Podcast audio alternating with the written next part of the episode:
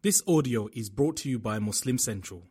Please consider donating to help cover our running costs and future projects by visiting www.muslimcentral.com/donate.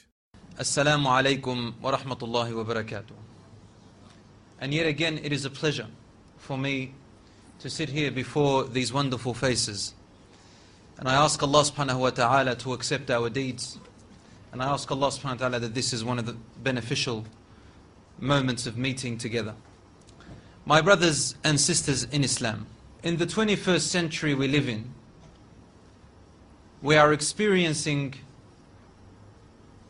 an era of Jahiliyyah similar to the one that existed before the time of the Prophet Muhammad sallallahu alayhi wa sallam.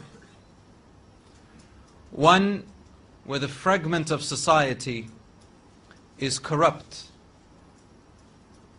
We all know that the nation, any nation, is built on units of families. And the families are built on units of individuals within that family. For this reason, when Allah subhanahu wa ta'ala brought down the Quran to us, He explained in one of the surahs by saying, "Ba'da a'udhu billahi minash shaitanir rajim, bismillahir rahmanir rahim. Ya ayyuhalladhina amanu qu anfusakum wa ahlikum nara." O you who believe, save yourselves first and then your family from the fire. Allah subhanahu wa ta'ala is addressing the individual. After addressing the individual, He tells this individual who will get married or is married to look after and protect their family, their children, and if he is a man, his wife, if she is a mother, her children, together. But you cannot do so unless you fix yourself first. This is an indication that the world is based on the family unit, which is based on the individual.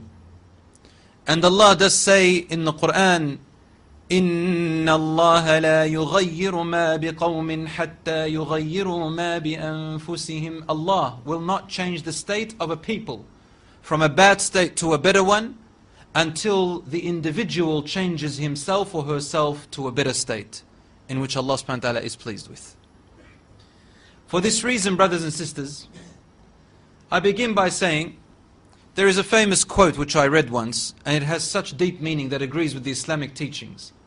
We always complain that our children do not obey us, but they do not fail to imitate us.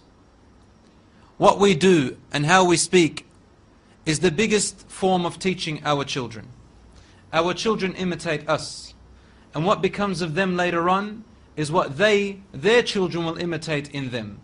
So the first thing is, brothers and sisters, before I speak about the rights of the parents, is that first of all, the onus is on the parents first and foremost to create a relationship with their children before they grow up and become what we call independent. As soon as they hit the age of teenagers, we know, and you men know, and you sisters know, how it is. You've been through it. When you became teenagers, especially the men, we begin to develop a slight ego. And if we don't look after it, we like to declare independence. In the past, the daughters remained a little bit more loyal to the family and the parents. And the boy was taught to become independent. In the 21st century we live in, and especially after World War I, the fall of the Khilafah, the last of the Khilafah, which was the Ottoman Empire, whereby the clinging to the deen and its teachings had lost its value, and the kings and sultans and princes and the Khulafa begin to think materialistically, thinking about position.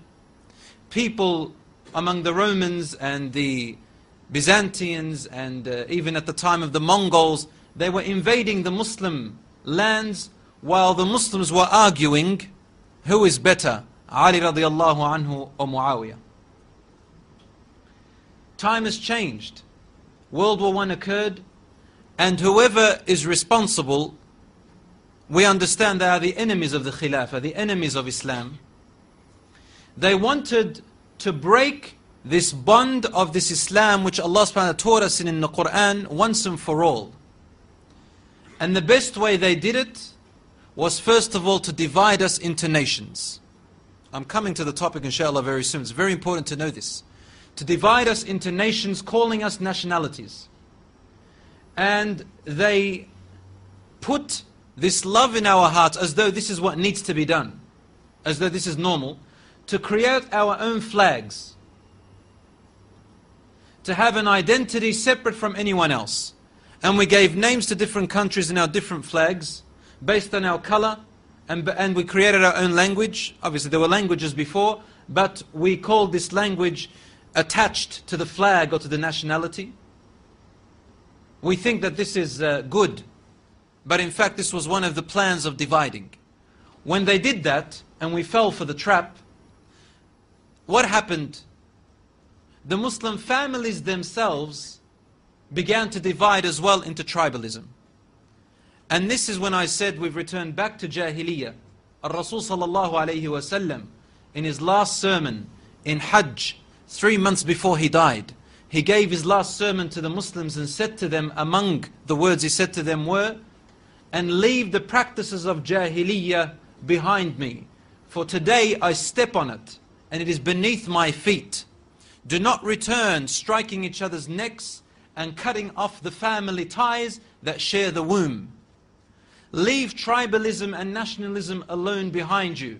For those who followed it before you, I'm giving you the meaning of what he said, for those who followed it before you were destroyed. It is natina. It is like a stinking carcass. So first they divided us into nations, then we became into tribal warfare. Then the families themselves begin to divide, the brother with his brother, the brother with his sister, until you found within one family unit,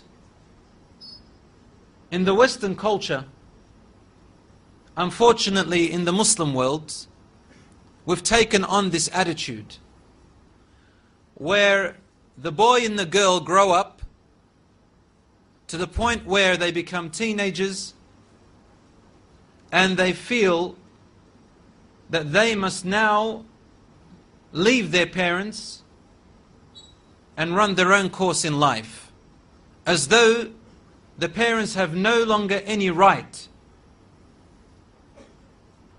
towards their children, because now they're adults. And the West placed a number, an age. They said 18, or in some countries 19 or whatever it is, but 18 in general. When you become 18, you're an adult, boy and girl. Again, they placed an age. They didn't just stop with nationalism and independence. They placed an age. When you're 18, then you are completely independent. And what does it mean? It means that they can drive. I don't know how it is in Sri Lanka, but in Australia, the Western world, you can drive, and now you can buy liquor and drink alcohol. And that you'll be imprisoned, and if you go with a partner who is under 18, it's considered pedophilia, and all these things begin to apply to that individual. Telling the boy and the girl, when you're 18, you've got to now detach yourself from the family unit in an indirect manner. And this is exactly what is happening. I recall, wallahi, I remember when I was about 21 years old, we had a neighbor, an Australian neighbor, but these were what we call Anglican background, so they came from Britain, and they're something like 7th or 8th generation Australians. We call them the white-collar Australians, the original rednecks, if you like. They're the original people who came into Australia at the time of the Aborigines with Captain Cook. I don't know if you know the history behind it. But there was a mother who was our neighbor. She asked me, how old are you? I said, I'm 21. She said, woof, and you're still living with your parents? I said, of course. She said, as soon as my son hit 19, I wanted him out. I asked, but why? She said, that's it, he can go on along with his life. You know, I'm not going to sit there looking after him even after when he's 19. It's a burden. I can't stand having him in my home. I said, it's amazing. In our culture, it's very different, quite the opposite. Our parents look after us and care for us from when we are born until we hit this age, when we are able to look after ourselves. And now we have to repay them. Instead of them looking after me, now it's my turn. So I live with them to look after them. And I share in the expenses and I cater for them and so on and so forth. Somehow it didn't register in her head, I don't know. She said, oh, I can't stand it, my son's out. And it reminded me of one of the, I mean, I'm not talking about these particular Australians. She was a very nice lady actually, good character in every other way. But this concept, this character, reminded me of one of those Discovery Channels about the animal kingdom. About the crocodile, the reptiles. The crocodile lays its eggs, and the only thing it does is that it puts some dirt on the eggs and goes off, the mother. It doesn't know who its husband is, doesn't know, doesn't care, and the crocodile's gone. The eggs have to hatch, and it's up to them, survival of the fittest. They hatch, and they've got to survive. If you survive, you survive. If you don't, well, bad luck. It's your life, not mine. It also reminded me of the ayah in Surah Al-Ankabut, where Allah subhanahu wa ta'ala says, مَثَلُ الَّذِينَ اتَّخَذُوا مِن دُونِ اللَّهِ أَوْلِيَاءَ كَمَثَلِ الْعَنْكَبُوتِ اتَّخَذَتْ بَيْتًا وَإِنَّ أَوْهَنَ الْبُيُوتِ لَبَيْتُ الْعَنْكَبُوتِ لَوْ كَانُوا يَعْلَمُونَ. Allah says, the example or the similitude, the analogy of those who take as authority figures, as those who govern their affairs, who tell them how to live their lives. Those who take these as their governors of their lives, whether it be idols, whether it be government of a particular sort, whether it be a people, a civilization other than the Islamic one, who allow them to govern how they live in their homes and outside and in their hearts and how they think in their ideology, are like the spider. The spider who creates for itself a family, a bait, a house. And verily indeed, the home of the spider is among the most weakest. لَوْ كَانُوا يَعْلَمُونَ. If only they knew. Past scholars, when they went into the tafsir of this ayah, they were thinking of the web of the spider itself. The web. They said, well, you know, by looking at the web, we can see that the threads of the web are the weakest. The easy breeze, just a simple breeze, can make this web come apart.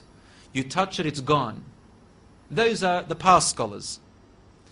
Contemporary scholars, they said, but Allah subhanahu wa ta'ala explains at the end of it, says, لَوْ كَانُوا يَعْلَمُونَ. If only they knew. And they studied, saying, if only they knew what? About the spider's home. Everybody knows that the web is weak. But then they said, it could also mean the actual family makeup of the spider. And when they looked at scientific evidence and research, they found that a female spider, when the male spider mates with it, and usually the male spider is smaller in build than the female spider. I don't know if you knew this, it's smaller in size. It mates with the female spider. This female spider becomes pregnant with you know, dozens and dozens of babies. And once it does that, the female spider turns against the male spider while the male spider tries to run away. But it catches the male spider 90% of the time and kills him. The wife kills her husband. Out of my life, I don't need you anymore. I don't need you anymore. I can work, I've got my own income, you know, like that. You know, I can look after myself, you've done what you want, I've got what I received, I don't need you anymore. Then it gives birth to the spiders. Its babies turn against each other, while the female spider runs away. The spiders begin to fight. Some of them run, some of them kill each other. Survival of the fittest. there is no family makeup that is bonding them. Contemporary Mufassirun say, Allah knows best, this is the fabric of families, society today, of how families work, like the family of the spider. And we can see in the Western world that this is truly the case. And I'm not here to have a go at the Western world. But what I am saying is the truth. Statistically, scientifically, by research, even among non-Muslims read about it. It's all over the internet and in their own books. I once had an interview with the Age newspaper back in Australia, in Melbourne. And they asked me about Islam and the family. And I said, Islam places the utmost importance on family. I said, you have a lot to learn from the Islamic way of life in relation to family makeup, because you are yet to learn a lot from it. They said, we are a Christian country who follows the Bible, that, you know, and a lot of us are secular. I said, that's the problem. In a secular society, you make up your laws and you make up your concepts and principles as you learn them along the way. And that's why you're changing your laws. As for a Christian society, Jesus Christ, peace be upon him, is an honorable prophet of ours. However, he was not a married man. For this reason, Christians themselves have little understanding of what a family should be, even though they have some understanding through the Bible. If you do not have the Quran and the Sunnah of the Prophet ﷺ, we have ample information about the Prophet, peace be upon him, in his family to minute detail. Then you cannot complete your understanding of a family life. My brothers and sisters in Islam, when I was a public relations officer when I was back at university, public relations officer at a local masjid, one of the most popular masjids in Melbourne, Islamic Council of Victoria, Society of Victoria, one of the oldest. And we used to receive so many phone calls. One day I received a phone call on Jumu'ah, and it was a lady from Lebanon, elderly lady. She's on the phone and she asks me, are you the person who gives the khutbah sometime, or you translate in English? I said yes. And then suddenly her voice changed, she started to cry. She said to me, can't you speak to the young people? I said, about what? She said, my son, he beats me up every day. Last night he put me on the floor and he trampled on me. He stepped on my back. And what am I saying to him? Because he asked me for money and I wouldn't give him money, and I know that he's going using it on drugs. I know that he's going out and doing things. I don't want harm to come to him, but when I don't give him money, he starts to beat me up. This is not the first time I hear these. But Rasul sallallahu alayhi wa sallam told us about one of the signs of the last hour is that children who grow up will begin to beat their own parents. In Tirmidhi, Rasul sallallahu alayhi wa sallam tells us, when the son, he brings his friends closer and his father further, favors his friends upon his father, above his father. أَن تَلِدُ الْأَمَةُ رَبَّتَهَا أَن تَلِدَ الْأَمَةُ رَبَّتَهَا, which is in Sahih Bukhari and Muslim, that when the woman begins to give birth to a daughter who later on begins to have authority over her. This is the correct, one of the most correct opinion among the scholars. Did you know a time will come when people will curse their own mother and father? This is happening every day. They curse their own mothers and fathers. We hear it all the time. I had a neighbor. I used to hear them every day, almost every day, day in, day out. The daughter used to scream at her mother, and I used to hear it. And the daughter would go to the backyard, screaming out the words, I hate you. It's not fair. I hate you. I hate your guts. This is what's happened. And the mother swearing at her daughter, and the daughter swearing at her mother. We hear so much about the society today. But what makes me very sad and sorrowful is unfortunately a lot of this information now is emanating from Muslim communities themselves. As a teacher, I hear students say this in the playground. Students swear at each other's mothers and fathers, and the other one laughs about it. They accept it as joking.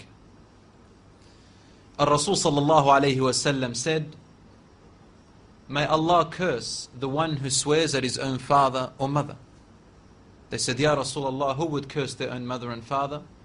He said, "There will come a time when people will curse others' mothers and fathers, and by that they have cursed their own." And I will give you the reference shortly, inshallah, about that. My brothers and sisters in Islam, Rasul sallallahu alayhi wa sallam taught us about how our nation can be built on strength and good morals, and how we can return back to our strength and once earned glory. It starts from the individual, secondly from the family makeup, and then it extends into the neighborhood, to the community, which makes up society, which makes up a country, which makes up the world. There is a little story just before I go into the rights of the parents. There was a alim in one of the Western countries. He wanted to deliver the khutbah on a Friday, and he didn't know what topic to deliver to the people. To add to that, his little son was 5 years old. He's running around him, "Daddy, daddy, daddy, dad, dad, dad, dad, dad, dad." I heard this story from a speaker by the name of Siraj Wahaj. I don't know if you've heard this story. He said, "Daddy, daddy, daddy, daddy, daddy." The imam is there sitting, trying to think. So he takes his little son into a little room. And he finds a book. A book about geography. He opens the book and finds the map of the world. And then he cuts up this map of the world into little shreds and gives it to his son and says, "Son, if you can put this map together, I will give you $5. Father goes back, thinking about his khutbah, holding his pen and paper. 5 minutes later, his 5-year-old son comes back, "Daddy, daddy, daddy, daddy, daddy, daddy." The imam looks at his son and says, "What now?" He says, "Look, I put the map together." He looks at the map. Truly, 5-year-old son put all the continents, all the states, all the oceans, absolutely the right place. Looks at his son and says, "Son, how did you do this?" The son says, "Easy, Dad. Before you cut up the page, you didn't see. On the back of the page, there was a picture of a man. And I thought that if I can put the puzzle of the man together, then the map will come together by itself." The imam looks at his son and he says, "Son, good on you. Here is your $5 and thank you for helping me figure out the topic for my khutbah today. If you put the man together, the world will come together." So my address tonight is first and foremost to the young generation, to the youth. And secondly, to the parents of these youth. And thirdly, to the elderlies of the parents of this youth. You know why? We all have parents or had parents. So this applies to all of us. But first and foremost to the youth. Now I'm going to ask a dangerous question. So be careful in case I pick on you, okay? Hands up if you consider yourself a youth. No one? There we are. We've got a youth. I'm just scaring you when I said dangerous questions, because sometimes a 50-year-old man will say, "I'm a youth." You know, yeah, he feels like he's 19, 18. Any youth here, put your hands up, really. If you're a youth, young man. Brother Azad, come on. Okay, I still consider Brother Azad a youth, mashaAllah. The other day I saw him doing the high jump over. No, I'm just joking. MashaAllah, I've got lots of youth. I can see in front of me at least about, just by looking at you, at least 50. And that's not counting you, inshaAllah. Alright, hands up if you feel that you're still 20. Hands up if you feel that you're 20. MashaAllah, Sri Lankan community is very different to the one in Australia. You ask a 60-year-old man, he says, I feel like I'm 18. The next day he goes and gets married. I remember one Sheikh called Sheikh Wahid, father of a good friend of mine, about 70, 80 years old. He comes into Fajr prayer one day, and he was a bit late. Usually he's always on time. And he was in the fourth row. You know, Fajr time, there's only about 3 or 4 rows. He's in the fourth row, and suddenly he says, please forgive me for my lateness this morning. I got married. I looked at him. I said, Sheikh Wahid, you got married? Because his wife had died. He said, yes, I got married. Yes. I'm 80 years old. MashaAllah. He said, I feel like I'm 19. After that, he got old very quick. You could see it on his face, older.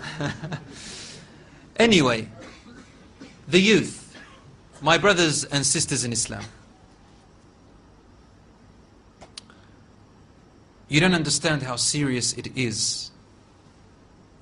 I don't know if I can give this topic its rights. But however, if you don't understand the awe of this topic, then at least you will believe the creator of the man and the woman, Allah subhanahu wa ta'ala. Let us begin with a beautiful verse in the Quran, where Allah subhanahu wa ta'ala says in Surah Al-Isra, أعوذ بالله من الشيطان الرجيم بسم الله الرحمن الرحيم. And I beg your attention, for these verses are not just there like that. They have deeper meaning than what you think. In fact, the more you read them, the more you understand that there is deeper meaning in them. Allah says, وَقَضَى رَبُّكَ أَلَّا تَعْبُدُوا إِلَّا إِيَّاهُ وَبِالْوَالِدَيْنِ إِحْسَانًا إِمَّا يَبْلُغَنَّ عِندَكَ الْكِبَرَ أَحَدُهُمَا أَوْ كِلَاهُمَا فَلَا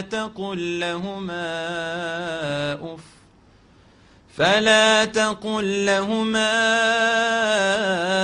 أُفٍّ ولا تنهرهما وقل لهما قولا كريما واخفض لهما جناح الذل من الرحمة وقل رب ارحمهما كما ربياني صغيرا. Allah says, and your Lord has strictly commanded you that you worship none other but Him. That you worship none other but Him. And to be absolutely good towards your parents. Ihsan. Ihsan means more than just good.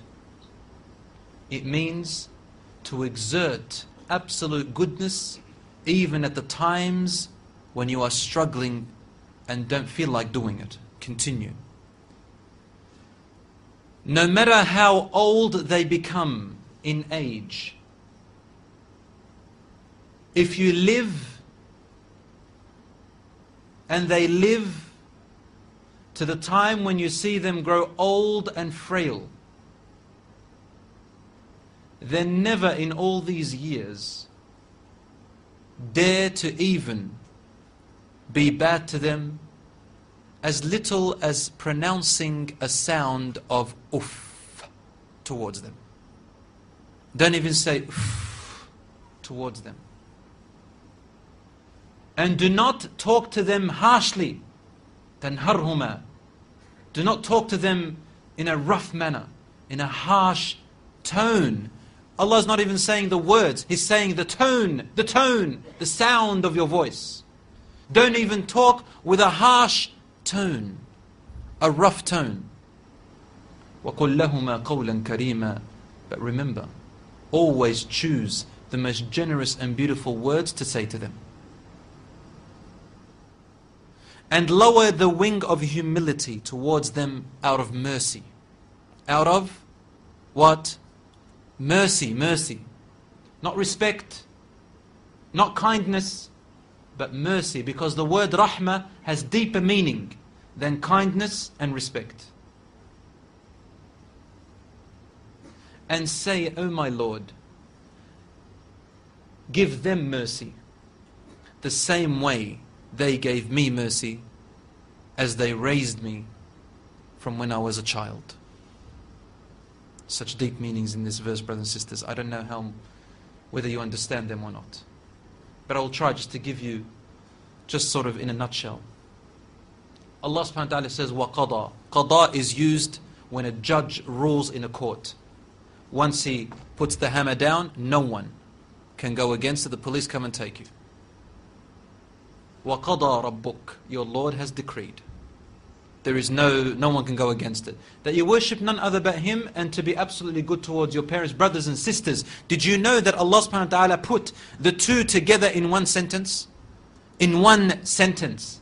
Like there's no full stop between worshipping Allah alone and being good towards your parents in absolutes. There's no full stop. The only difference between the worship of Allah alone and the dutifulness towards parents is that Allah subhanahu wa ta'ala put the worship of Allah alone in the same sentence before mentioning the dutifulness towards parents. That's the only difference, because in the Arabic language, in one sentence, whatever you mention before another, it means it's a sequence. This is more important than that. That's the only difference. But Allah subhanahu wa ta'ala mentions the worship of Allah alone, then follows it by being dutiful towards the parents. Why? The scholars say, because the origin of life, the origin of your existence is from Allah subhanahu wa ta'ala originally. And the secondary origin is from your parents. In other words, you came from Allah subhanahu wa ta'ala through His creation of Adam alayhi salam. And thereafter, until the end of time, your creation is from your parents. So as though Allah subhanahu wa ta'ala is making a connection between His creation of us and the status of parents in your creation from them. Yani Ibn Abbas says, the most important after Allah subhanahu wa ta'ala and His messenger are your parents. Because this is the origin of your life. Then Allah subhanahu wa ta'ala tells us whether they grow old in age. Why did He mention age as being old? You know why? Naturally, when a child grows into an adolescent and sees their parents grow old and frail, their parents begin to become annoying when they're old. They begin to have too many demands. They become almost like children, some of them. Allah does tell us this in the Quran. وَمِنْكُمْ مَا يُرَدُّ إِلَىٰ أَرْضَلِ الْعُمْرِ لِكَيْ لَا يَعْلَ مِنْ بَعْدِ عِلْمٍ شَيْئًا. Some of you return back to the feeble, weak age. And what they knew, they no longer know. So they become dependent upon their children. And in that time, they become very annoying to their children, because the son or the daughter, they're married now. They've got their own children to look after. They've got their own spouse to look after. They've got their own home. They've got their work, their job, their time. They've got no more time for their parents. And this nagging father and this nagging mother becomes suddenly a burden upon their chest.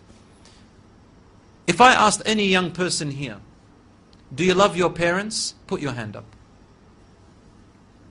You love your parents? Jazakumullahu khair. See how many hands up went up? And I said, if I asked any young person, and then everyone put their hand up this time.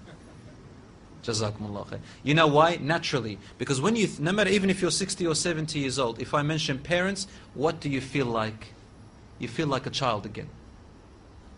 My mother, who is now in her high 50s, she says, you're my oldest son and you're 35. Every time I look at you, I can't see you as this man at 35. I look at you as my little son. Still that 5-year-old son running around me, wanting his mother's attention. Look at me, Mum, I can do the handstand. Like that. And really, when I'm with my mother, I put my head, I tuck it into her shoulders and into her chest, you know, like I just feel like a baby again. And sometimes I act like a baby. You know, that's the nature. However, when they grow old, we become annoyed by them and we distance ourselves from them. My brothers and sisters in Islam, Allah says, lower the wing of humility towards them out of mercy. And I explained, why did Allah say mercy, not respect? And why did He not mention out of love or out of kindness? Because mercy plays a different role in life. Rahmah means, when somebody does something bad towards you, takes your right away. And they deserve, in normal circumstances, to be punished. Here, the only thing that will save that person is not rights, this for that, not justice, not kindness, not respect. It is mercy, rahmah. Mercy is when someone does something wrong towards you and takes your right, and they deserve in normal circumstances to be punished in the court of law, in justice. But instead you exercise mercy and you pardon them. Without even any apology, without taking your right back, you just let them go. Allah mentioned this towards the parents. And I hear many youth in my life, I hear my students back at school, I hear it in the community. Whenever I give a lecture or something, I hear the youth coming to me, and the first thing they do, my father takes my rights, my mother tells me what to do and she annoys me all the time, my parents hate me, my parents do this to me, my parents take my right, my parents do this, my parents do, they're unjust to me. They complain and nag. Brothers and sisters, get over it, really. Get over it. And when you hear these hadiths and ayat now, you will understand why I'm saying get over it. I know this young man, very close to me. One day his friends gave him 2 dogs as pets. He entered the house and his mother said to him, either you come in or you and the dogs leave. So he chose to leave with the dogs. For a few days, then he realized how important his parents are, he came back. One day, Allah subhanahu wa ta'ala put this young man into a trial. And I think, and Allah knows best, He put him through this trial because I know that this young man is a very special young man actually. But he took the wrong way because of bad friends. As the Rasul sallallahu alayhi wa sallam told us, you bring your friends closer and your parents away. Misled. But when Allah subhanahu wa ta'ala wants good for a servant that He loves, He puts a trial toward, he makes them go through a trial of hardship because that's the only way they will wake up. If He loves that person, He wants him back. But if He doesn't love them, He lets them go astray. This young man was put through a very, very strenuous trial. Through this trial, he was imprisoned for 1.5 years. No one, he realized, could equate to his mother and father. Everyone abandoned him, except his mother and father. It was through this trial, this young man not only returned back to his Lord, even though he was in solitary confinement, innocently put in prison. Only to know at the end of it, he became more intelligent, closer to Allah subhanahu wa ta'ala. He came out praying his 5 daily prayers, and now he understands the true value of parents. I said to him, how about one day I bring you along with me to a lecture and you talk about your experience and talk to the youth about how valuable parents are. He spoke to me a few times and I said, you are speaking deep words because he went through that experience. Your parents. Let me tell you, why is it that our Quran and Sunnah concentrates so much about the rights of parents more than what it mentions about the rights of children? Did you realize that? If you look into the Qur'an and look into the Sunnah of the Prophet ﷺ, you will find numerous ayat, numerous ahadith, which reminds the children to respect and obey and be good towards their parents more than what you will find about parents giving their rights to their children. A young person may ask, why is this emphasis so much about parents? You know, I'll tell you why. Because Allah created the parents with an instinctive nature. They can't help it. An instinctive nature to love their children. They will put their lives at stake for their children. They will sacrifice everything they have for their children. Even when they're angry at their children and they ground them or punish them, it is only because of their intense love for them, because they don't want them to fall. Especially the mother. Especially the mother. Especially the mother. And then the father. Except in very isolated situations. The mother and the father will give everything they have for their children. And let me ask you a question. I'm not talking Quran and Sunnah now. I'm talking natural ways.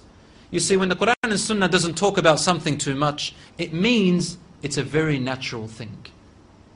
You know, when something's very natural, you don't need to talk about it too much. You know, it's the norm. I'll ask you a question. Hands up if you are a parent. Hands up all the parents. I can see the shadow of the sister, so if you can put your hand up, I can see the shadow of your arms. If you are a yes, mashallah, you are a parent. Youngsters, I want you to listen. If you're not a parent, listen to the question that I'm asking your parents, because this is going to happen to you one day. Hands up, O parents, if you, or actually everybody, hands up if you would like to see anyone else achieve more than you in life. Just generally. No, seriously, come on. Don't just put your hand up like that. None of us instinctively like to see anyone better than ourselves. Isn't that right? I mean, let me give you a humorous question. If you had a group photo with some people, and then someone gave you that photo, who do you look at first? Okay? You look at yourself first, right? Because instinctively, we worry about our own personal state. Parents, I ask you, would I be correct? Hands up if you think that I'm correct in saying this. We as parents naturally don't like to see anyone better than ourselves, except one. The only person we like to see better than ourselves is our son or daughter. Hands up if you agree with me. We like to see our children achieve more than ourselves. And in fact, we don't get jealous of them, but we get very proud of them. Isn't that right? For example, if I made it halfway to being a doctor, what I would yearn for, and this will explain to the youth why your parents pick on you a lot in education, I would love to see my son achieve what I didn't achieve, to become that doctor. If I didn't become the alim that I also always imagined, I would love to see my son even becoming more than that. And I've already burdened my son saying, trying to put in his head now, what do you want to become? He said, I don't know. So you want to become a doctor? Yeah. You want to become an alim? Yes, doctor and alim. The highest, you know. Doctor and alim in both worlds. We put this into our children because we want to see them achieve more than us. SubhanAllah, it's instinctive in the parents to want the best for their children. However, the opposite is not true. The children can never love their parents as much as what the parents love their children. And in fact, there comes a time where that love becomes even less, and that's when you get married and when you have children of your own. Your focus becomes on your children and your wife or your husband. More so for the men. But guess what's happening to their grandparents? When you have children, the grandparents, it will be as though they are living their life again, as if you are born again. We have a saying in Lebanese, says, there is nothing more valuable than the child, except the child of the child. That's why grandparents, when you keep your children with their grandparents, they become very spoilt. Because the parents, when they were raising you, they felt the burden and responsibility of keeping you away from harm. But now that they see their sons and daughters looking after their own children, they say, we don't have to raise them anymore. Now we can give them the candy, we can make them stay up in the night, we're going to make them watch whatever they want, play and do whatever they want, because that's what they've always wanted for you. But they have a commitment to their responsibility. So don't complain about your parents pampering your children, my brothers and sisters. They are only wanting to do what they wanted for you. There is another verse in the Quran. Allah subhanahu wa ta'ala says, أعوذ بالله من الشيطان الرجيم بسم الله الرحمن الرحيم وَوَصَّيْنَا الْإِنسَانَ بِوَالِدَيْهِ حَمَلَتْهُ أُمُّهُ وَهْنًا عَلَى وَهْنٍ وَفِصَالُهُ فِي عَامَيْنِ أَنِ اشْكُرْ لِي وَلِوَالِدَيْكَ إِلَيَّ الْمَصِيرُ وَإِنْ جَاهَدَاكَ عَلَىٰ أَنْ تُشْرِكَ بِي مَا لَيْسَ لَكَ بِهِ عِلْمٌ فَلَا تُطِعْهُمَا وَصَاحِبْهُمَا فِي الدُّنْيَا مَعْرُوفًا. Surah Luqman, verse 14. Allah says, and we commanded man, the human being, to be dutiful towards his parents. His mother carried him agony and pain upon agony and pain. And she went through labor and then breastfed him or her for 2 whole years. Behold, thank me and thank your parents, and to me you will return. And if your parents strive in jihad, jahadak, they strive with all their might to make you make partners with me, disbelieve in me, in ways which you have no knowledge of or which I have not commanded you to do so, then do not obey your parents if they do that. However, still maintain your duty of kindness towards them. Live with them on good terms. In this verse, Allah subhanahu wa ta'ala is saying something remarkable. Allah says, we command you to be good towards your parents, and then he mentioned your mother. She carried you agony upon agony. This is in pregnancy. I challenge any man here or youngsters to get a soccer ball and just place it underneath your shirt. And I want you to walk around just for 1 day and 1 night. You're not allowed to take that soccer ball out. Have it, sit, stand, you've got to go to school, you've got to go to your work with the soccer ball in there. And then when you go to sleep, you have to still, just a soccer ball. I bet you can't even sleep the night. I bet you can't even do what you want to do. It's going to be so difficult, like just a soccer ball. Your mother carried you for 9 whole months, and you kept getting bigger and bigger. It didn't get easier, right? The bigger you became, the heavier you became, and the more back pains and kidney pains, and then it comes with side effects, cholesterol and diabetes, and the body changes, and then she's never the same as before. It's all your fault. And we forget this. Yet even upon that, Allah gave her the strength. And then she breastfed you for 2 whole years or so. Again, pain and agony. I don't want to describe, because we may have young sisters here who are not married, or those who don't have children, they'll probably be put off from having children. But subhanAllah, Allah gives you this intuition to want to have children. And then Allah says, if your parents strive to make you make partners with Allah, meaning they're non-Muslim, they're kuffar. Strive, meaning they're absolute kuffar. They hate the deen, they hate Allah. And not only are they telling you and advising you, they're telling you jahadak, meaning they'll strive in every way, and probably even put you through torture to make partners with Allah. Allah says, merely, don't obey them. Don't torture them back. Don't abuse them. Don't spit at them. Don't hurt them. Don't hit them. Nothing. Just don't obey them. Don't listen to them about that. And still on top of that, even though they're telling you to make partners with me, Allah says, still live with them on good terms. This is the state of Ibrahim alayhi salam, as he said to his father when he strived to make him worship idols. Ibrahim alayhi salam maintained making dua for his father until his father died, and even after that, until Allah subhanahu wa ta'ala sent down a verse telling him, you're not allowed to make dua for your father to put him in paradise or forgiveness if he has chosen to die as a disbeliever. This was his choice. Now it is my right. The Prophet sallallahu alayhi wa sallam was rising the mimbar one time, and the Sahabas heard him say the following words: Ameen. Second time, Ameen. Third time, Ameen. When he finished, the Sahabas asked him, Ya Rasulullah, what is the wisdom behind you saying Ameen, Ameen, Ameen? And by the way, realize that the Sahabas never asked the Prophet ﷺ why. Rather they said, Mal hikmah? What is the wisdom behind it? Or the likes. And that's why I tell the youngsters, when you want to ask your parents a question, never ask them by saying, why did you do that? Why did you do this? Why didn't you? Don't say why. Why is actually a rude word. But rather ask them, father, mother, what's the lesson behind what you did? What's the wisdom behind that?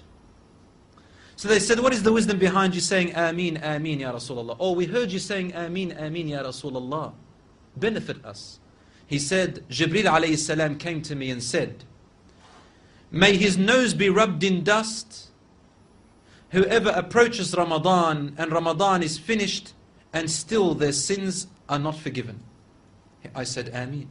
Then he said to me, may his nose be rubbed in dust, meaning may be disgraced. Whoever hears my name being mentioned and doesn't send salutations upon me. Sallallahu alayhi wasallam. I said, Ameen. And then he said, Jibreel making a dua against these people. He said, may his nose be rubbed in dust, in other words, be disgraced. Whoever reaches their parents in old age and still they did not be the cause for him or her entering paradise. I said, Ameen. You know what that means?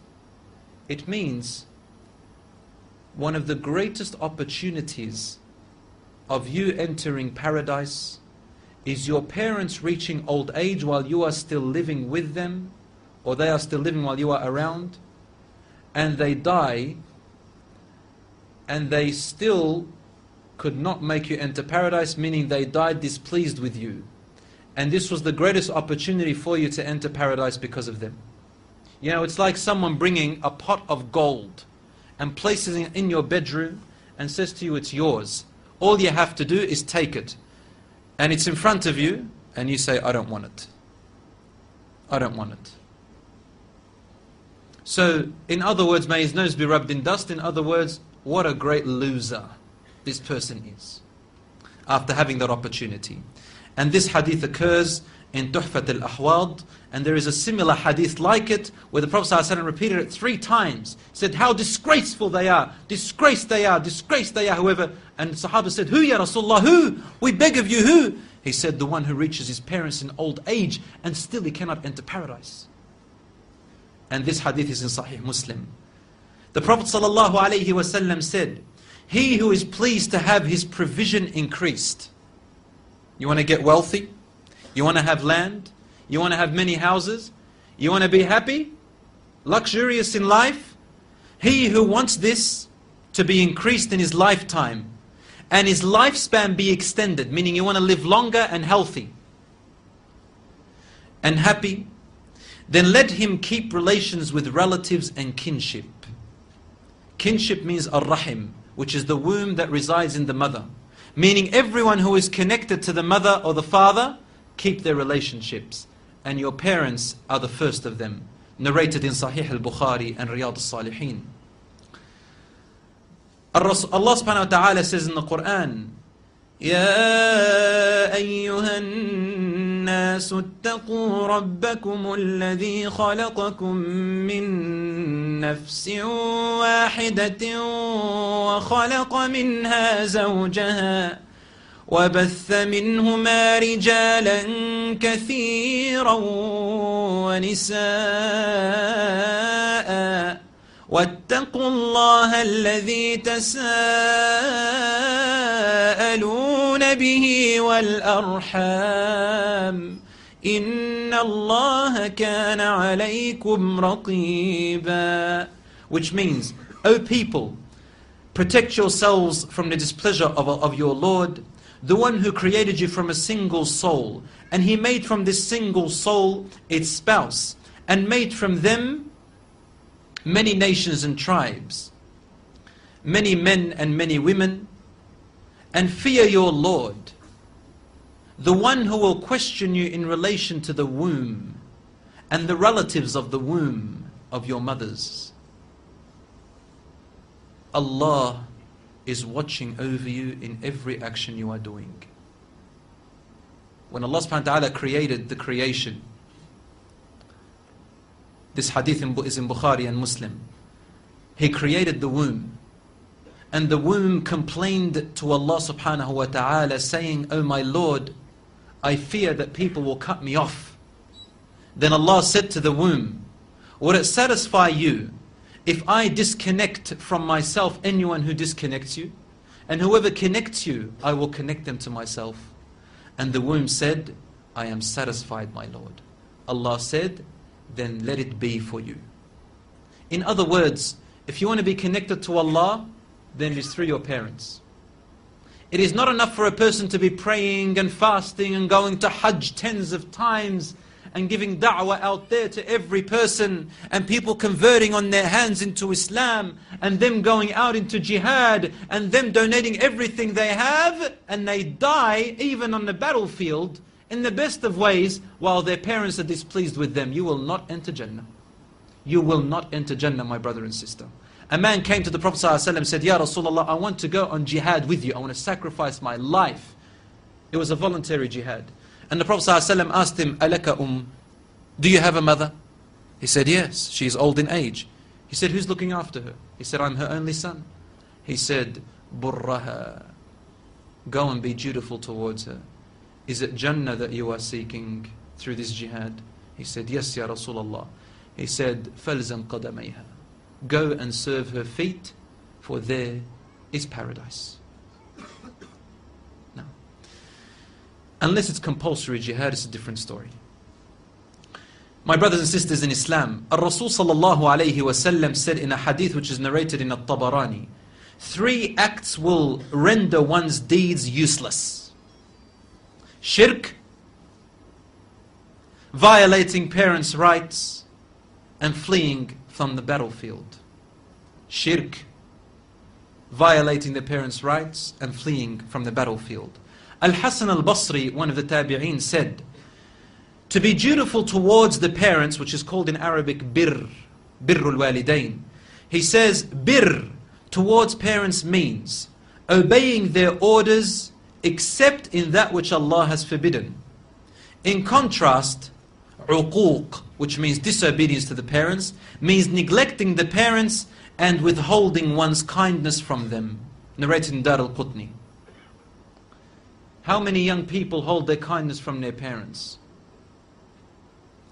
How many young people, when it comes to the parents, mother gets up and says, "Son, take me to the doctors." The son says, "Mom, it's the World Cup. I need to watch Brazil and Argentina. Who's going to win? Come on, Mum, how cruel are you? This is the only my friends are watching and everybody's watching and now you want me to... Mum, just wait. Take a taxi." The shaitan comes and says, "Yes, do that, do that." And he climbs on top of the youth's shoulders and dangles his feet saying, "Woohoo, look at what I'm doing. I'm making this son or daughter denying themselves from Jannah." And then the mother turns around and says, "May Allah guide you, my son or daughter." And the shaitan replies by saying, "Damn, she still makes dua for him or her." Now, even in that case, the person goes on a trip and is too busy to call their mother and father a mere phone call. Men who are married, and I hear about this, the wives prevent and limit their husbands from their connection with their mums and dads. And what's worse than that is that the husband listens to her. Or husbands who prevent their wife from meeting with their mother and father. And I've heard this many times. Sisters complaining, saying, "My husband prevents me from going over to my mum and dad because he doesn't like them." I say, subhanallah, la ta'ata li makhluqin fi ma'siyat al-khaliq. Al-Rasul sallallahu alayhi wa sallam said, there is no obedience to any creation if it means the disobedience to the Creator. Your husbands are not your gods. We are not their gods. We are merely being given this trust in our hands, brothers and sisters. And Allah subhanahu wa ta'ala is the one who gave us this trust. There is a hadith which is narrated in Sahih Muslim and Sahih Bukhari. Al-Rasul sallallahu alayhi wa sallam said, "Shall I not inform you of the biggest of the major sins?" You know, we hear about major sins, right? Imagine Rasulullah is saying, I want to tell you, not just a major sin, the biggest of the major sins. Like this tops the cake. He said, and he asked it 3 times, shall I not tell you of the biggest of the major sins? Shall I not tell you? Shall I not tell you? The Sahaba said, please tell us, Ya Rasulullah. He said, Ash-shirk, making partners with Allah, and to be undutiful to one's parents.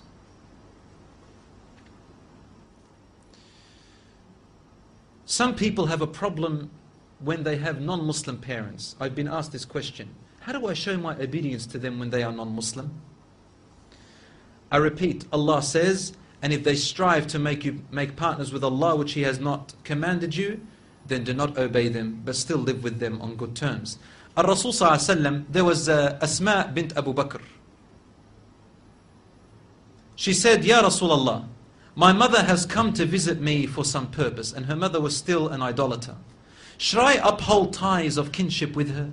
And he said, yes, uphold ties of kinship with your mother. Sahih al-Bukhari. You can never, my dear brothers and sisters, repay your parents for their hardship. This is why, whether they are Muslim or non-Muslim, Allah is just and He commands justice. You need to repay your parents. Brothers and sisters in Islam, you know, a brother once who came to me, wallahi, I honored him really high after he told me about this. He says, brother, I got married and my parents mistreated me in my marriage. They didn't like my wife. And my wife began to hold a grudge towards my parents. Because of that grudge, she felt that my parents were stepping on me. You know, she kept saying to me, why do you keep listening to them and going over and doing what they want? You're being stepped on.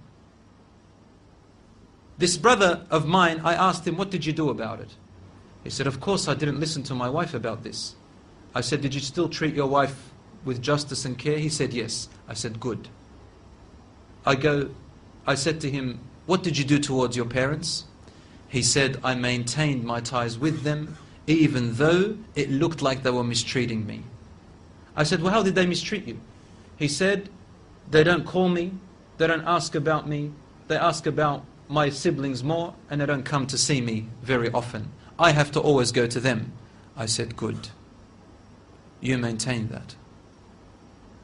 For they don't even have any obligation whatsoever to come to visit you or call you.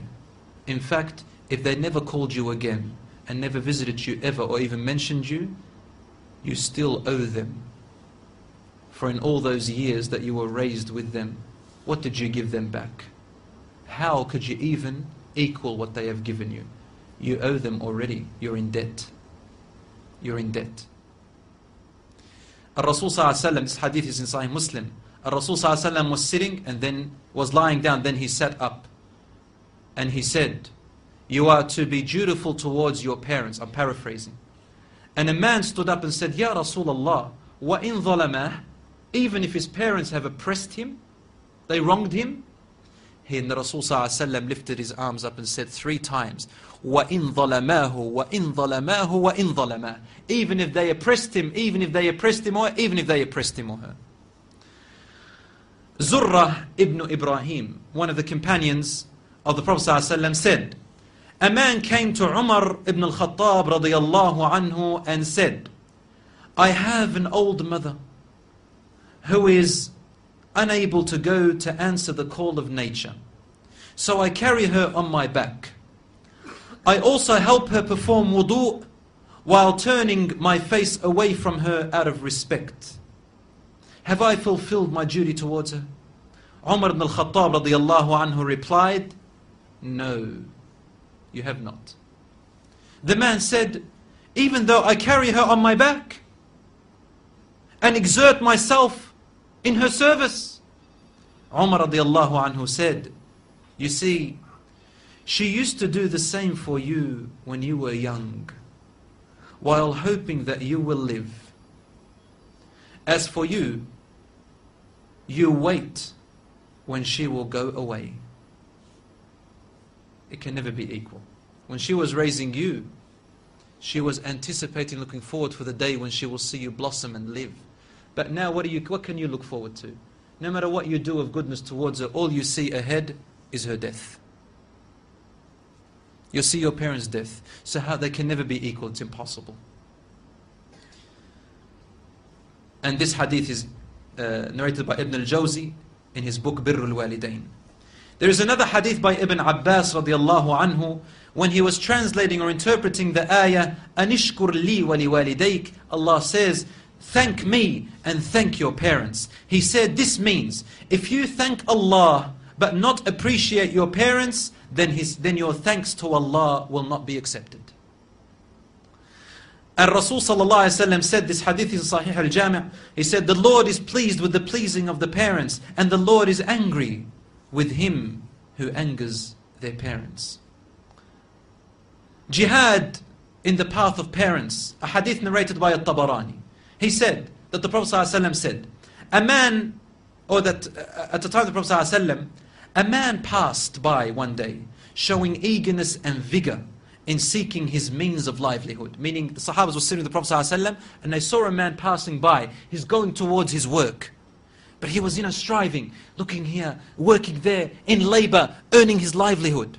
The Sahabas looked and said, subhanAllah, what kind of a man is this? They said, Ya Rasulullah, we feel sorry for him. If only he could use his energy for the sake of Allah.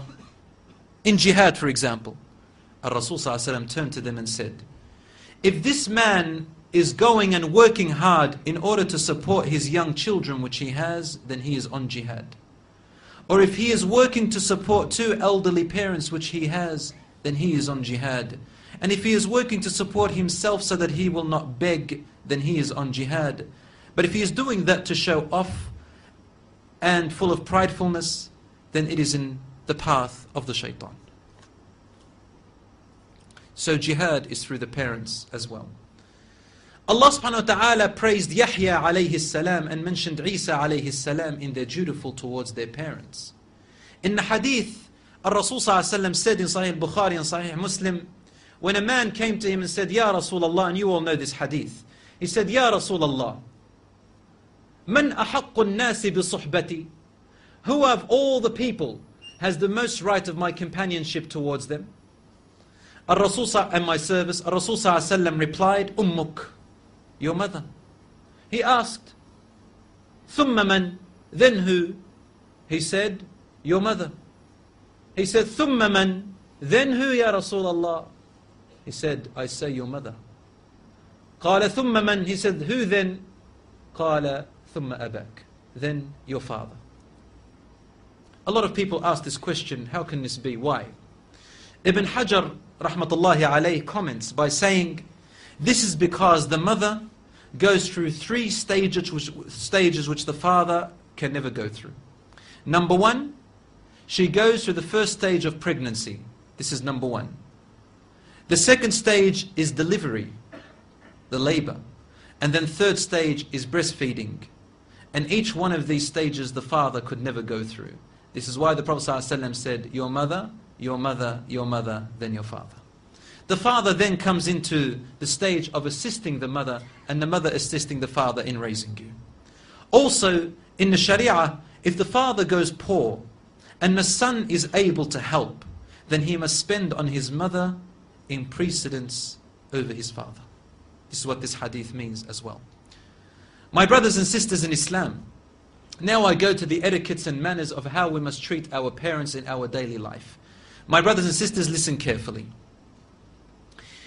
There is a story about Abu Hurairah radiyallahu anhu.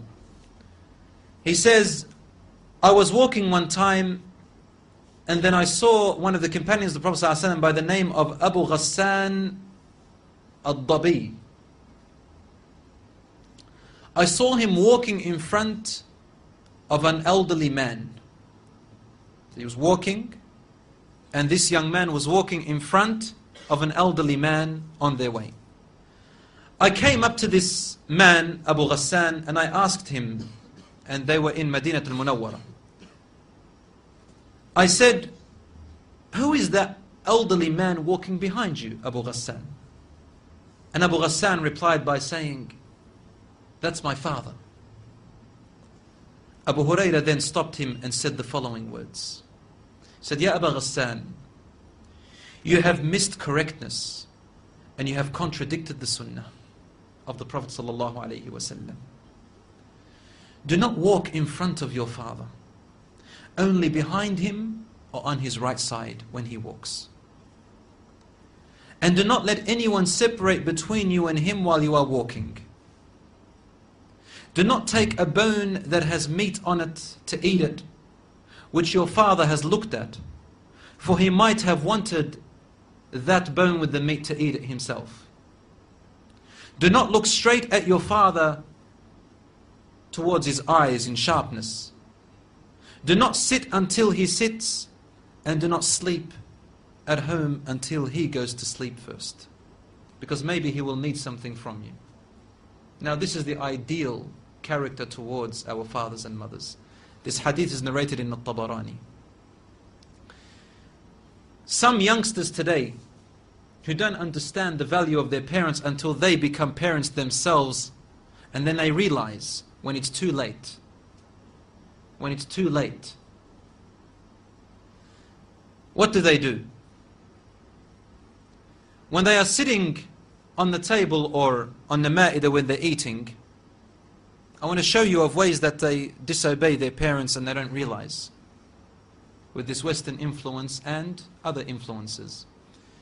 If their mother and father ask them to do something which they don't like or too lazy to do, and the son or daughter is thinking of going on their PlayStation or their Wii game, or they've got someone to chat to on Facebook, you know, they've got something very important, what are they going to say? Hey, what are you doing today? Did you listen to that last music clip? Is that what you're doing tomorrow? Can I come with you? What are they saying? Shabab mashghuluna bila muhimma, as the scholars say. Young people, busy without any duty. What are they busy about? I dyed my hair today blonde. I want to show you here. Click. Did you get it on Facebook? Look. Do you like it? Ooh, that's really good. OMG.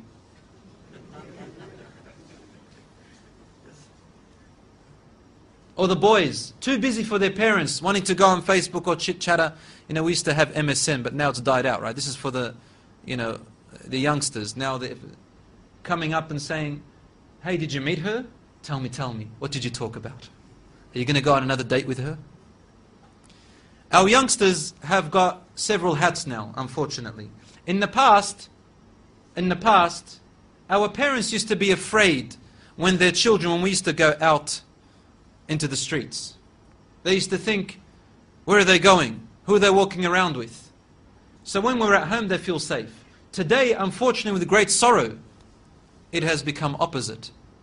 The children sitting at home in their own bedroom, and they are worse off in what they are doing on the internet than them being outside. They are exploring everything and doing everything in their own bedroom. I mean, for me, this is something abnormal. For me, a child is meant to be outside playing, man. What is a child doing inside their bedroom? I mean, we used to ground children by saying, go to your bedroom. Go to your room. And they say, oh, I don't want to go to the room, my friends are waiting. Now, we have to ground them by saying, go outside and play.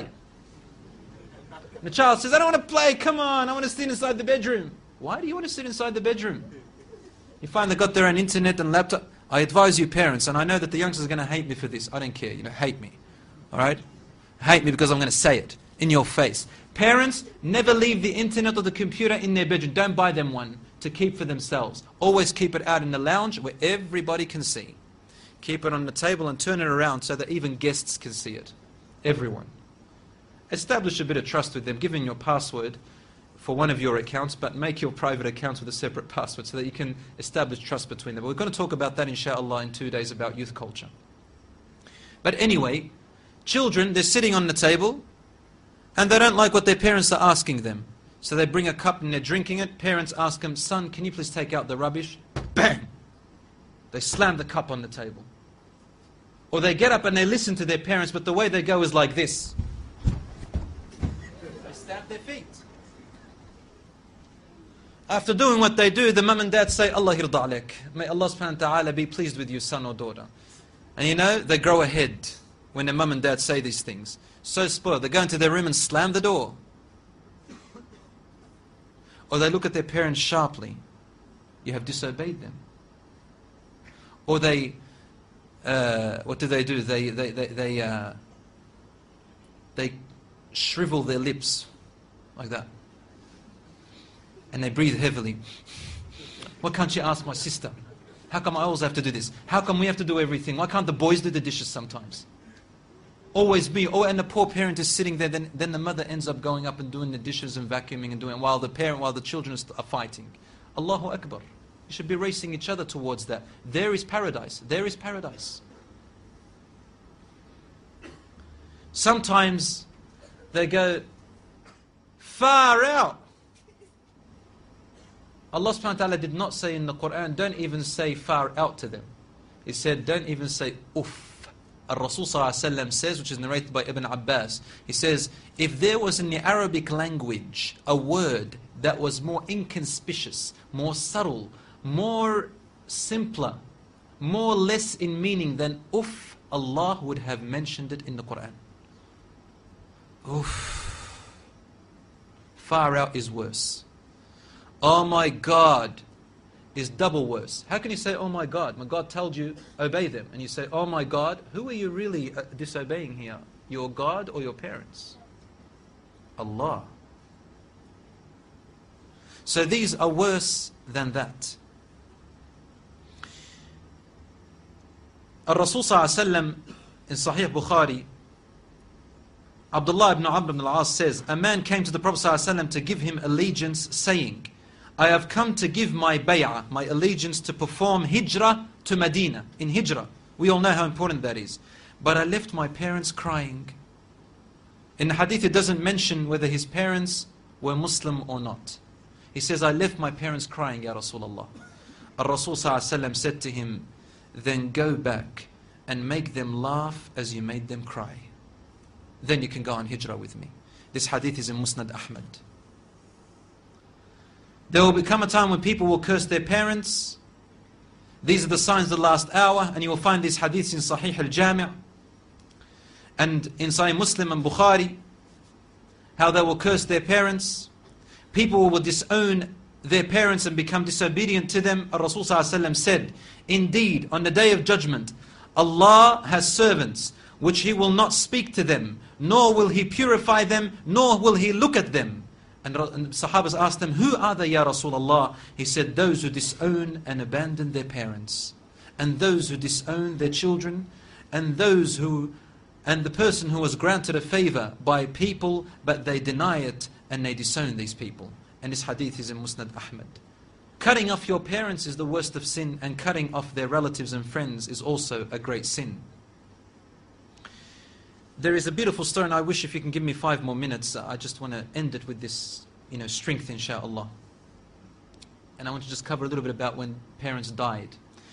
There was a young man who came to the Prophet ﷺ complaining to the Messenger ﷺ. He said to him, Ya Rasulullah, my father takes my money. He always asks me for money. Rasul ﷺ said, well, call your father. He went to call his father. Jibreel alayhi salam came to the Prophet sallallahu alayhi wa sallam in that time. And he said to him, Rasulullah, when the father comes to you, ask him what you want. But ask him this question as well. Ask him, what were you saying in secret on your way here? Father was muttering something which his son couldn't hear. He said, ask him what he was saying.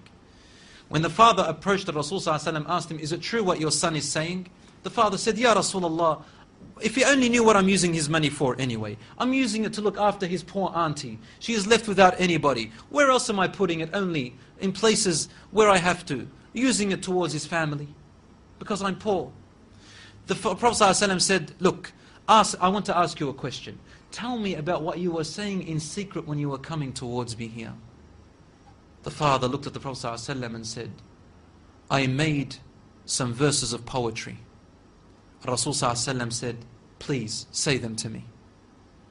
And he said, غَذَوْتُكَ مَوْلُودًا وَعِلْتُكَ يَافِعًا تعل بما أجني عليك وتنهل إذا ليلة نادتك بالسقم لم أبت بسقمك إلا ساهرا أتململ.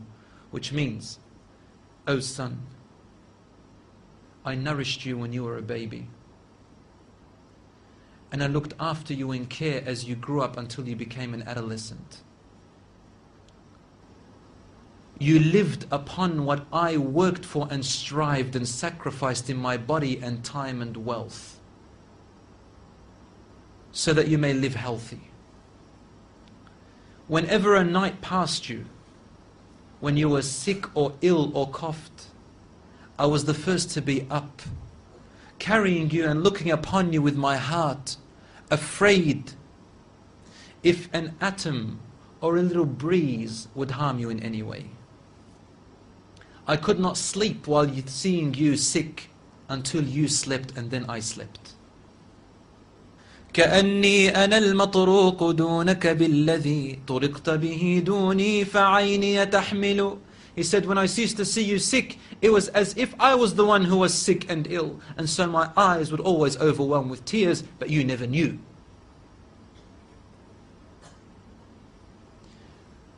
And then he said, فَلَمَّا بَلَغْتَ السِّنَّ وَالْغَايَةَ الَّتِي إِلَيْهَا مَدَامَا كُنْتُ فِيكَ أُؤَمِّلُ جَعَلْتَ جَزَائِيَ غِلْظَةً وَفَضَاضَةً كَأَنَّكَ أَنْتَ الْمُنْعِمُ الْمُتَفَضِّلُ. He said, and when you finally reached the adulthood, which all my life I was anticipating and looking forward to seeing you become that.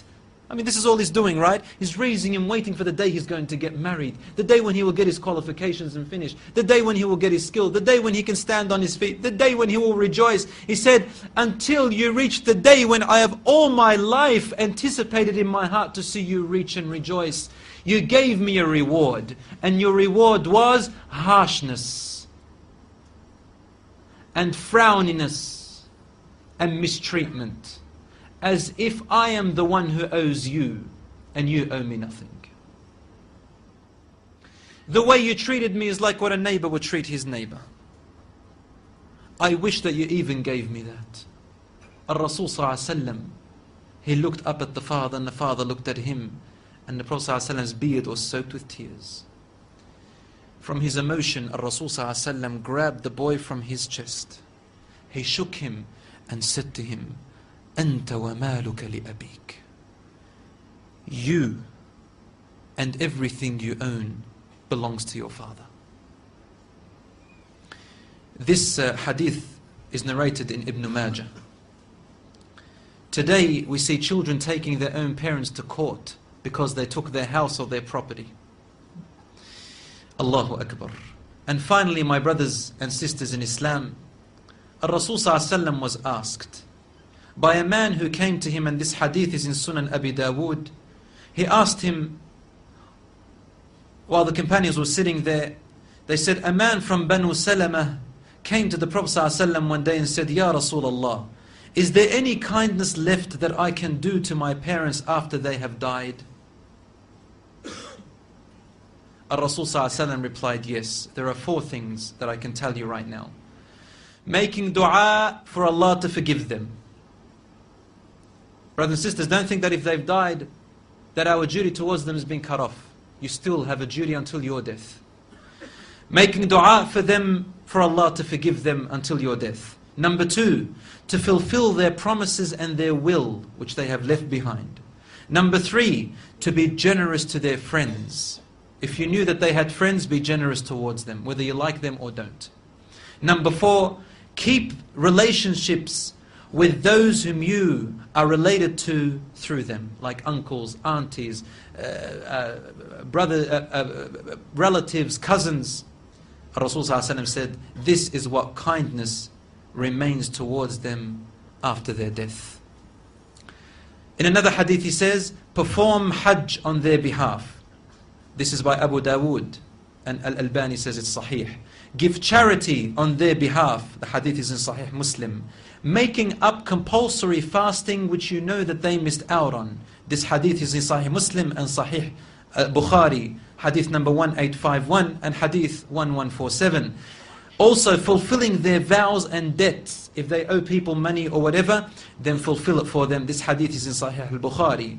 Maintaining the ties. Rasul ﷺ said the best of good deeds is keeping ties with father's friends. And this hadith is in Sahih Muslim. Again, dealing with non-Muslim parents. I say it one more time.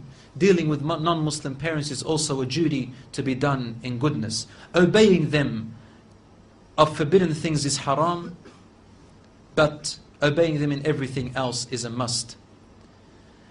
Parents, if they tell you to do something of an act which Allah loves, but it is only voluntary, and they say to you, don't do it yet, you must obey them. For example, you want to pray a nafil prayer, and your mother says to you, son, daughter, just help me out before you pray. What do? Pray first or go to your mother first? Go to your mother first. Father says to you, son, can you help me calculate these earnings today? And you are about to go and do a sunnah. You listen to your father, or do you do your sunnah? You listen to your father. That is more important. A parent says to you, son, come out with, today I need you to go with me on a journey which requires a bit of work. You say, but it's too hot, I want to fast today, voluntary fasting. Do you listen to your father or fast voluntary fasting? Imam al-Nawawi is the one who gives this fatwa, by the way. He was asked these questions. He said, you listen to your father and help him. That is more important than voluntary fasting. And Abu Hurairah radiallahu anhu, when his mother was a disbeliever, he went to her one day and she abused the Prophet ﷺ. So he went and complained to the Prophet ﷺ, and the Prophet ﷺ said to him, Ya Abu Hurairah, be good towards her still. And Abu Hurairah said, can you make dua for Allah to guide my mother? And Rasul ﷺ made that dua. He said, I went back home and my mother would not open the door. She said, son, don't come in, I'm bathing. After she bathed, she put her clothes on and came out to me and said, Ashhadu an la ilaha illallah wa anna Muhammadan Rasulullah. Abu Hurairah, from that day, his relationship with his mother was so intense that till today we use Abu Hurairah radiallahu anhu in most of the hadiths in relation to how to treat his mother and father. They used to say, why doesn't Abu Hurairah eat with his mother? He said, because I fear that if my mother has her eye on a piece of food and I may reach for it without knowing, I would have disobeyed my mother. I want her to eat what she loves, and then I will eat the crusts. Obey your parents, my dear brothers and sisters, even if it goes against your own personal choices. For example, you buy something that you like. Your parent says, don't buy that. You buy a car, you want a motorbike. They say, don't buy that, son or daughter. Obey them even if you want to. Don't say to them, this is my right, why don't you let me go out? Why don't you let me buy this? All my friends have a mobile phone. All my friends, they've got this and they've got that. All my friends, they get to go out to parties and here and there. How come I can't go? And you sit there disobeying your parents. Wallahi, you are in great strife if you do so, my brother and sister. Because one day, Allah will give you children who will do the same things. This is how the predecessors were, and this is how they were our role models. Lastly, Imam Ahmad ibn Hanbal. Has anyone heard of him? Imam Ahmad, I'll finish it with this. You know, in this day and age, they have this silly statement. When someone listens to their mother or father too much, right, they actually insult that person. And if a person listens to his mother a lot, they say, he's a mummy's boy. You know, one sister once came along after giving a lecture and she said, you know, a brother has asked for me, my hand in marriage. I said, good, who is he? She said, so-and-so. I said, mashallah, he's a great man. She said, but you know, they're saying that he comes from, you know, him and his siblings, they say that they're mummy's boys. I said, that's why you should marry him then. She said, why? I go, if he treats his mother that well, then he's going to treat you well. If he treats his sisters well, he's going to treat you well. He's good to females. He's good to women. Imam Ahmad ibn Hanbal, his mother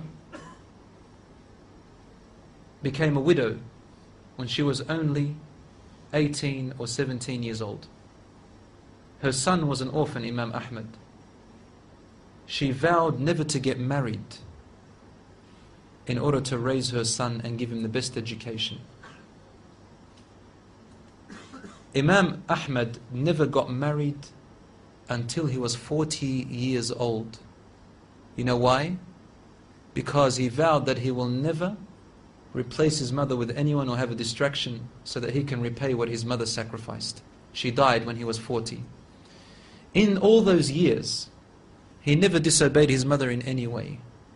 In fact, he used to go out with his friend Yahya ibn Nu'aym. And one day he said to him, let's cross the Tabaraya, the Tigris River. There is a scholar on the other side so we can learn knowledge from. And he was 21 years old. He said to him, no, I can't cross the Tigris River. He said, we're just crossing over, man. You're 21-year-old, we're just seeking knowledge. He said, no, my mother told me never to cross the Tigris River. And many other stories about him. Do we call him a mummy's boy? No. No. For he knows that there, her feet, if he serves them, there lies Jannah. My brothers and sisters, I end it with this. The hadith of the Prophet ﷺ, which is in Bukhari. Your parents are your heaven, or they are your hell. By the obedience and dutifulness to your parents, you are obeying and being dutiful to Allah, and through them is your Jannah or Jahannam, wal-'iyadhu billah. I hope that this lesson was a wake-up call for all of us. Go, my brothers and sisters, tonight and renew your covenant with Allah. Secondly, renew it with your parents. Go down and kiss their feet. Kiss their feet, literally. And say to them, Mum and Dad, forgive me for any time where I was careless towards you. I want paradise, and you are my door towards it. And repent to Allah subhanahu wa ta'ala. May Allah subhanahu wa ta'ala make you among the successful. اللهم اغفر لنا ذنوبنا اللهم اجعل أبوينا سببا لدخولنا الجنة. I ask Allah subhanahu wa ta'ala to forgive our sins and to make our parents one of the causes of us entering paradise. I ask Allah subhanahu wa ta'ala to make us good parents and to give us an offspring who are righteous and comforting to our eyes. I ask Allah subhanahu wa ta'ala to unite this ummah and to return us back to the glory which we once have. هذا وصلى الله على نبينا محمد وعلى آله وصحبه أجمعين والحمد لله رب العالمين. جزاكم الله خير والسلام عليكم ورحمة الله.